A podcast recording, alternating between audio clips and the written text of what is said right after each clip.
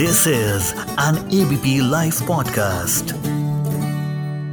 Don का इंतज़ार तो 11 मुल्कों की पुलिस कर रही Bollywood किससे कितने आदमी दस हज़ार रुपए में यूट्यूब से सुपरस्टार बने अमनिंदर पाल सिंह जिन्हें हम और आप जानते हैं एमी विर्क के नाम से। कहानी बहुत दिलचस्प है। गर्लफ्रेंड के चक्कर में बीएससी कर ली। बोला एमएससी भी हो जाएगी।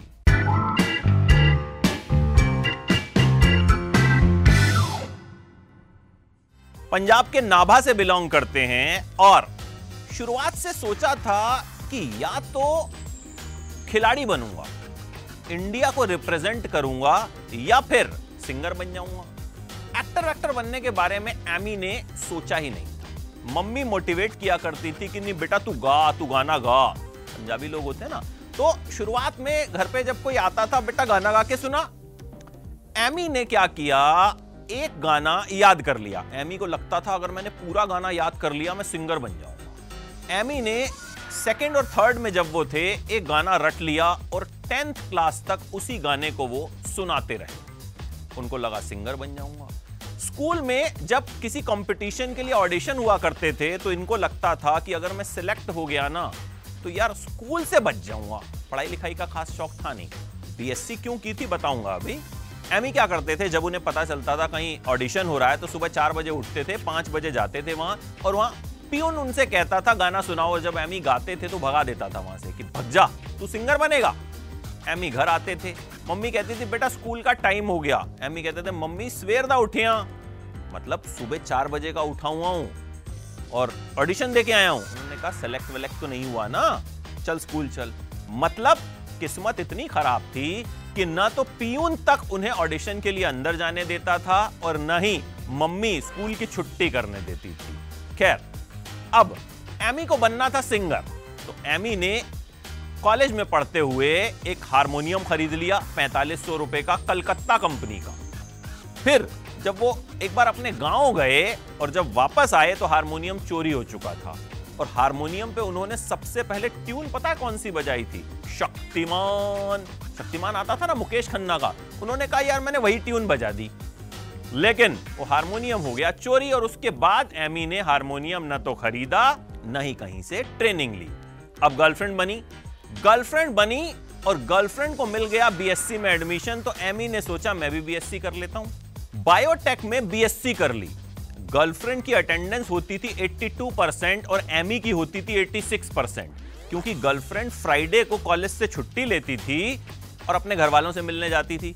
लेकिन एमी फ्राइडे भी क्लास किया करते थे। मतलब एकदम सिंसियर बच्चे। अब गर्लफ्रेंड को भी इंप्रेस करना था और सिंगर भी बनना था। और वैसे भी भैया, जब गर्लफ्रेंड बन जाती है तो एक मोटिवेशन का लेवल अलग ही हो जाता है ना कि अब अगर हम सिंगर बन जाएँगे तो लड़की जो है और अच्छे से इंप्रेस हो जाएगी। तो एमी ने घर से दस हज़ार रुपए लिए, एक गाना बनाया। सात हज़ार रुपए म्यूज़िक पे खर्च किए, एक हज़ार रुपए ट्रेन की टिकटों पे खर्च किए। चंडीगढ़ से वो थोड़ा सा दूर उसे शूट करने गए थे। एक हज़ार रुपए खाने पीने पे खर्च हुए, तब भी हज़ार रुपए उनके पास बच गए। एमी ने वो गाना यूट्यूब पे डाल दिया। जब एमी ने वो गाना यूट्यूब पे डाला, चंडीगढ़ दिया कुड़ियाँ तो वो बहुत ज़्यादा चला नहीं। लेकिन एक साल बाद एमी के दोस्तों ने उसका वीडियो बनाकर उसे यूट्यूब पे डाल दिया और तब वो गाना जो है चल गया। जी हाँ, एमी सिंगर बन गए। अब सिंगर तो बन गए, लेकिन कॉलेज में फाइनल सेमेस्टर के एग्ज़ाम्स थे और वो एग्ज़ाम्स उन्हें नहीं देने दिए गए, क्योंकि भैया उनकी तैयारी नहीं थी और सिंगर बनने के चक्कर में जो है उन्होंने छुट्टियाँ उल्टियाँ भी ले ली थी। लेकिन जो भी है, बाद में उन्हें वो एग्ज़ाम देने दिए गए और बाद में उन्होंने बीएससी जो है वो कंप्लीट भी की। अब एमी का गाना आ गया। चल भी गया। पहले नहीं चला, लेकिन बाद में चल गया। बस एमी को यही शौक था कि भाई मेरा गाना आ जाए। उन्होंने सोचा नहीं था कि कोई बड़ा सिंगर बनूँगा या किसी कंपनी के साथ काम करना है। उनको लगता था कंपनियों के साथ अगर हम जुड़ गए ना तो करियर खराब हो जाएगा। एक बार एमी अपने गाँव में क्रिकेट खेल रहे थे, दोपहर को धूप में। फील्डिंग कर रहे थे दो ढाई घंटे से। उनकी बैटिंग की बारी आई, तीसरी बॉल पर वो आउट हो गए, एक भी रन नहीं बनाया, बड़े गुस्से में थे।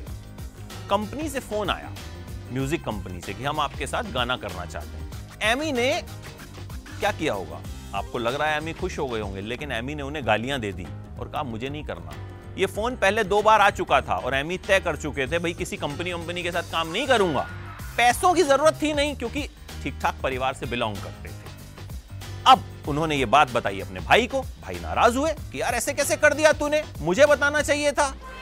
फिर उन कंपनी वालों से जो है बात की गई और फिर एमी ने उस कंपनी के साथ जो है गाना किया। और धीरे धीरे करते करते एमी जो है बन गए सिंगर। फिर एमी की मुलाकात हुई बी प्राक जानी और अरविंदर खैरा से। इन लोगों ने गाना बनाया किस्मत। और इस किस्मत ने इन सबकी किस्मत जो है वो पलट करके रखी। जी हाँ सुपरहिट हो गया गाना और उसके बाद तो एमी के सारे गाने जो हैं वो मिलियंस क्रॉस करने लगे। एमी ने फ़िल्मों में भी कदम रखा, पंजाबी फ़िल्मों में कदम रखा। फ़िल्म अंग्रेज़ से वो पंजाबी फ़िल्मों में आए और फिर पंजाबी फ़िल्मों के भी स्टार बने। एमी का पूरा गाँव उनकी फ़िल्म का रात 9 बजे का शो जो है वो ज़रूर देखता था पहले दिन। और अब तक ये दस्तूर है कि एमी की जब जब कोई फ़िल्म रिलीज़ होती है तो उनका गाँव उनकी फ़िल्म ज़रूर देखता है। आज एमी सिंगर हैं, एक्टर हैं, हिंदी फ़िल्मों में उनकी एंट्री हो चुकी है और कहीं ना कहीं बॉलीवुड में भी वो अपनी एक पहचान बनाते जा रहे हैं। हाल ही में हमें भुज में वो नज़र आए। फ़िल्म भले नहीं चली, लेकिन एमी को नोटिस किया गया। और दस हज़ार रुपए में यूट्यूब से सुपरस्टार बनने वाला ये सिंगर कहीं ना कहीं बहुत लोगों के लिए एक इंस्पिरेशन है। This is an ABP live podcast.